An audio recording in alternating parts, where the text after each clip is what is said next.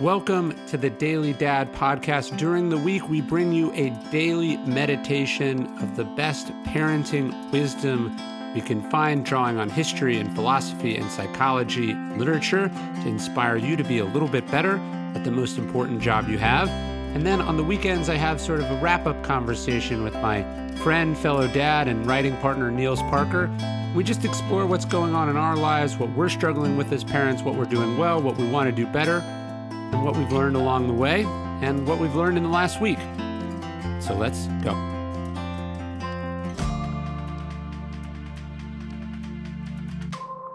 Why take a multivitamin? It's to be healthy. But the truth is, most people don't know what is in their multivitamin. Some of them have weird stuff sugars, GMOs, synthetic fillers, artificial colors, and God knows what else. But Ritual is not your typical multivitamin. It's got a clean, vegan friendly formula made with key nutrients and forms your body can actually use without any weird extras. Ritual is formulated with key nutrients, including vitamin D3 to help fill gaps in the diet. And their fresh, lasting, delayed release capsules dissolve later, so you can take them with or without food. Ritual multivitamins are delivered to your door every month with free shipping always, and you can start, snooze, or cancel your subscription anytime. If you don't love Ritual within the first month, they'll refund your first order. Everybody deserves to know what's in your multivitamin, including you, and that's why Ritual is offering you, our listeners, 10% off during your first three months. Visit ritual.com slash dailydad. Start Ritual today. Hey everyone, as you know, I'm a bit of a philosophy nerd. That's what I write about, that's what gets me excited. Uh, so, how do you teach your kids about this? Obviously, that's something I think about a lot. It's also something I've been asked a lot about, even well before I had kids. I've never really had a great answer, so it's a question I tried to pass on to a philosopher I admire, Agnes Callard. She's a philosophy professor at the University of Chicago who specializes in ancient philosophy and ethics. She's also interested, and I think this is where she's most compelling, in how we get other people interested in philosophy. And in this clip, we talk about how to teach our kids about philosophy. It's not easy to get your kids to talk about a bunch of old dead white guys, as we now jokingly uh, refer to them, but it is important about how we share the ideals, the, the sort of first principles that the Greeks and Romans helped figure it out. And uh, that's what we talk about in this episode. I think it's something you don't push, you pull them towards. Uh, you, have got to make it attractive, you've got to make it interesting, you've got to model the behavior. Uh, as Marcus Aurelius says, let's not waste time arguing what a good man should be like. Let's be one. As Epictetus says, don't talk about philosophy, embody it. But how do we both embody it and talk about the philosophies? That's the important thing. And that's what we talk about in today's episode with Agnes Callard. You can check out her book, Aspiration The Agency of Becoming. And she wrote a great essay in On Anger, one of the New Yorker's top books of 2020. Check that out. Here's my interview with Agnes Callard. I read your piece on acceptance parenting, which I thought was fascinating. And I've got two young kids, so I, I related to it. How does, uh, your the sort of question of your piece is sort of like how do you raise kids to be successful in an uncertain world? Which is i think deliberately an unanswerable question. That's sort of your, your, premise of the piece. But maybe my question to you would be and maybe you don't have an answer maybe you do how does one raise philosophical kids? Like how does one apply you know as you said the sort of more hands-on version of uh, socrates's philosophical approach how do you how do you cultivate that in kids? So it's weird because i don't i don't see myself at all as having set out to do that. How old are um, your kids or your your kid? Uh, my kids are 17 12 and 7 but okay. my 7 year old recently it turned out in school they asked what they wanted to be when they were uh, when they grew up and he said not only did he say a philosopher but he he said he didn't put it in these words because he basically said he wants to be a philosopher who works on spinoza. Because we had talked to him about he has this view that like god is everything and god is in everything and we've talked about how this is actually he's he's kind of reinventing spinozism and stuff. So he's like okay i guess that's my thing you know i'm going to work on spinoza. Um, so i definitely think my kids have absorbed a lot of um, you know, philosophical culture. Um, and I think um, maybe maybe it's that um, some people have like multiple hats. Um, like you know they they speak in multiple different registers or um, they have like a different like uh, several personae, right? Um, so you might, for instance, you might meet them and talk to them in their office, and then you might hear them give a lecture, and then you might be, go to their house, and they would seem sort of like three different people. Um, and I'm less like that than anyone I know. like I, I don't have um, multiple registers, so it's it's less like a matter of um. So philosophy isn't a performance for you; it's who you are. Right. I mean, I don't I don't want to say that it's a performance for those people either. Like they they might just have three authentic selves or something. Do you see what I mean? Yeah. Um it's just that I don't have any other self to fall back on. um, and so I didn't have any other way to do parenting than to like ask my kids questions and talk to them about things. And um, um, so so it, it, it, it was not at all a strategy, but I do think it has ended up making them be quite philosophical. And they have told me, like when they go to other kids' houses, they're like, they don't argue at all in the dinner table. um, and um uh you know it's like it's unimaginable for us to have a dinner table conversation that doesn't involve some argument about like last night it was um what is eh, my seven year old came up with what would be the best kind of glove you could have? If you could have your dream glove. It's like what a weird question right? But you know it was like okay so now we're gonna like try and think about what is the ideal kind of glove. And then there were all kinds of questions about whether, for instance, if there were claws and things coming out of the glove, did that count? Was that like a glove or that not even a glove anymore? Right. So the borderline between a glove and non-glove is has to get adjudicated in this conversation about what's the dream glove. Right. That's like a normal dinner conversation for us. And I kind of like can't imagine what we would talk about if we didn't do that. But I know mostly from my kids that that's like not the way what other people do. So I don't I don't have a good. Uh, it wasn't like I wasn't selecting between options. Let's put it that way. Did you actively encourage this idea of having sort of debates and discussions over dinner, or, or again, was that just something that sort of happened because they saw uh, you doing that? Yeah, I think that um, my guess, if I had to guess as to how it would arise, it would be something like this. Um, you know, say with my oldest, right? Like we'd be sitting at the table and I would be trying to have a conversation with my husband, that now ex husband, but at the time husband, while my son was like, you know, eating his food and blabbering and whatever. And eventually, like, my son would figure out that he has to try to participate in the conversation that we're having right. if he's going to like get our attention. Right. And then with each child, they're in a sense, they have to um, join the club or something, you know, and they right. have to find a way to join it. And I do think we make an effort. Something we so I don't think a lot of this is intentional, but the part that is intentional is we make a very big effort to always include everyone in the conversation. Um, we have rules about like things you're not allowed to talk about at dinner is like things where other people haven't like seen the movie or read the book or you know right. um um so the conversation has to be open and accessible and then there's just a strong incentive, I think, for the kid, the youngest kid, to get up to speed to the point where they can participate in it. So I, my guess is that that's how it goes. It's not that we tried to bring it about. We did try to be a bit open, but it's that they want to be, they want to participate, and like this is the price of admission. Well, one of the questions I get from a lot of people, they'll go like, "How can I introduce my kids to Stoicism, or how can I introduce my kids to philosophy? What advice do you have?" And this, you know, some it's it's funny like sometimes they'll be like you know my kid is seven how do i introduce them to philosophy and then other times they'll be like my kid's a 20 you know 21 year old junior in college how do i introduce them to philosophy? It's funny to me that the question is still the same but right. It, it also strikes me how modern that question is because like i don't think that's what the greeks or the romans were thinking. Like like you know uh George Washington was considered like stupid among the founders because he'd only read philosophy in English as a child, didn't also know it in in Greek, Latin, or French the way that say Jefferson did. So there's this there's almost this kind of patronizing uh, approach that we have today where it's like of course you know a kid couldn't understand these ideas but uh, for thousands of years kids have understood these ideas yeah i think that it's going to be very hard to introduce your kids to philosophy if you're not interested in it. Sure.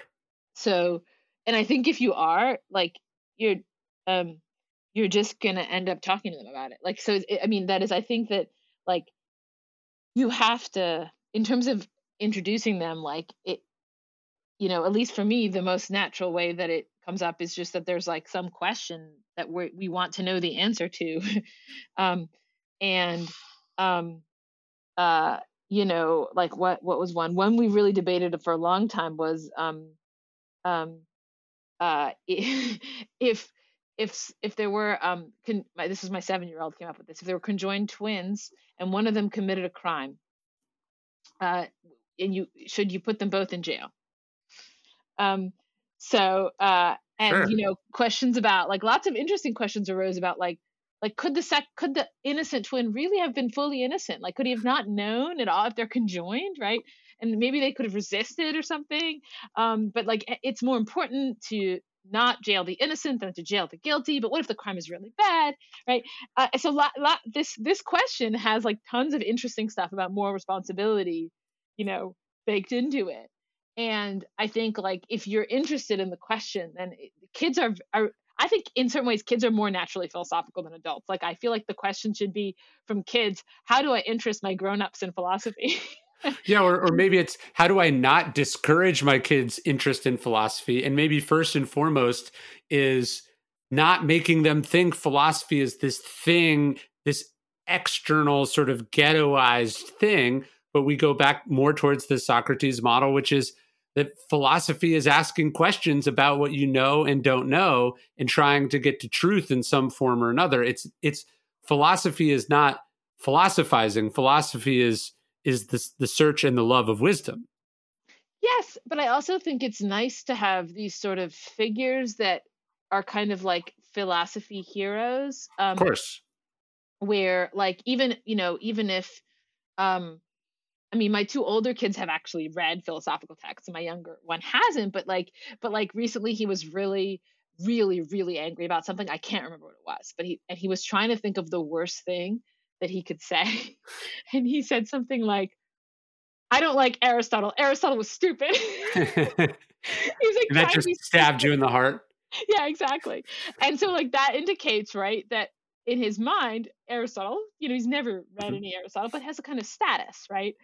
Um, and so I think that like the idea that the people have been thinking about these things for thousands of years and there were these kind of like heroes of thought um, that we have sort of access to um, uh, i think that that kids really um, uh, they connect with figures i think with individuals people right? Um, um, so that like for my son you know like spinoza like that's like my my way of life is a is a person. My my thinking is you know can be can be sort of condensed into a person. Um that um i think that yeah so i would say like it, uh, you only need the cartoon version of each of these people or mm-hmm. like some interesting points or something that's made by them. I don't but i think that having some connection to that world um uh makes it in some way makes it real for kids well, you, it's funny you said cartoon version, right? If you if you lived in a Roman villa, your family would have you know busts of of Socrates or Cato or Seneca or, or, you know you would have the you would have the likeness of these heroes embodied uh, in in you know in your library or in your hallway um, and this was a tradition that existed I mean until relatively recently, you know, I have this little bust of Marcus Aurelius on my desk that it was made in 1840. And, you know, that was a before images could be so easily reproduced. I guess paintings too, but yeah, what what paintings were the Renaissance you know painter's doing it's the death of socrates and the death of seneca like the, mm-hmm. it, it's mm-hmm. also the imagery and creating this sort of lexicon or this familiarity with these figures to again make them flesh and blood people that you're you're trying to either live up to or to be the opposite of. And maybe that's another way to teach kids philosophy you know instead of reading them you know instead of having a poster of curious george up on the wall you know who who's who are the philosophical heroes you're helping them them understand? Right and like they you know they have other they have my kids have lots of heroes so yeah. like curious george too but um but i think that um like the idea that it's possible to devote your life to thinking i guess like mm-hmm. I, I think that it it's nice to have that as a um as a possibility as a possible life that's put before you um i mean i didn't have it as a kid but um um but I, and i and i it's not as though i intentionally put it forward to my kids um but that's just uh i i, I guess i could you know I wouldn't be able to be me and not be always talking about these people that for me figure largely. So no, I think it's interesting. Yeah, you, you mentioned the the play that's that satirizes Socrates. You know, there's not a lot of uh, philosophers that get parodied in, uh, in in hit films or plays these days. So there mm. there's you almost have to compensate by by making philosophy relevant at home. So uh, because because certainly pop culture is not doing it the way that it would have done when these figures were essentially rock stars. Like nobody's nobody's bothering to put Socrates to death in in 2021 because uh, he's just not much of a threat. Yeah, I mean, there's Bill and Ted's Excellent Adventure. They talk about Socrates. I, I used that. I used an image from that um, for a poster for for an event I did on public philosophy, and my son saw it and was like, "What is this? Something from the '70s?" um, so uh, that's why uh, that's when I realized like like many many people in my audience are not going to know what this is a reference to. Sadly. Well, no. When um, I tell people about Marcus Aurelius, I go, you know, the the the the guy, the old guy at the beginning of Gladiator that Joaquin Phoenix's character kills, and it was it was so funny. I was talking to a because my books have sort of become popular in sports. I was talking to a, let's call it a, a, first round high level draft pick in the NFL who had who'd come to Stoicism through my books, and and it was this is the first time I felt really old from from this. Uh, is he he said you know he'd, he'd read about Marcus Aurelius and he goes I'm thinking about watching the movie Gladiator. Is it any good? Do I should I watch it? And it struck me that he was born the year that the movie Gladiator came out and is now 20 years old and or 21 years old. And so even that movie uh, is like probably the most philosophical movie as far as ancient rome goes of the, the last you know few decades isn't even relevant to him. Right. Right. Yeah i mean you're right that that is not there's not a lot being produced along those lines it's uh but we'll we'll have to, we'll have to resolve that and hopefully you know podcasts are new and i mean where else i to the one thing i that gets me excited is podcasts are to me some some inching our way slightly back towards the sort of socratic debates and the the the sort of accessible but also popular discourses about philosophy that I, I think I think you could take an ancient Roman and plug them into a podcast and they'd they'd get what's happening here quite quite clearly. Mm-hmm. Yeah.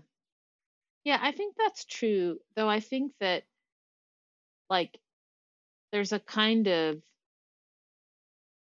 you could if you do a, like a spectrum um and you had I think you could have podcasts at one end and at the other end you would have something like um you know philosophical dialogues in written in the dialogue form but not written by Plato, you know, like like I don't know Augustine or Hume or all these all these other people who wrote dialogues, right? Not just Plato is not the only guy who wrote dialogues. Berkeley, right? Um, uh, so the like the the kind of um, philosophical dialogues, like they're they're sort of they're not as fun to read as Plato, like because it it sort of feels like the interlocutor is just a device. Mm-hmm. Um, on the other hand, they get a lot of argumentative work done Um, and then the podcast is I think very engaging and you sort of there's a bunch of ideas put out there and it's it's it's it's fun to listen to. I admit I like basically don't listen to podcasts. I read them when there's a transcript, but I find it very hard to listen. Um, uh, and like the Socratic dialogues are just this amazing middle ground in terms of being both engaging but also really pursuing a line of thought in a quite extended way, you know for like sometimes like I mean the Republic or the Gorgias, that's a lot of pages and it's quite focused, I think.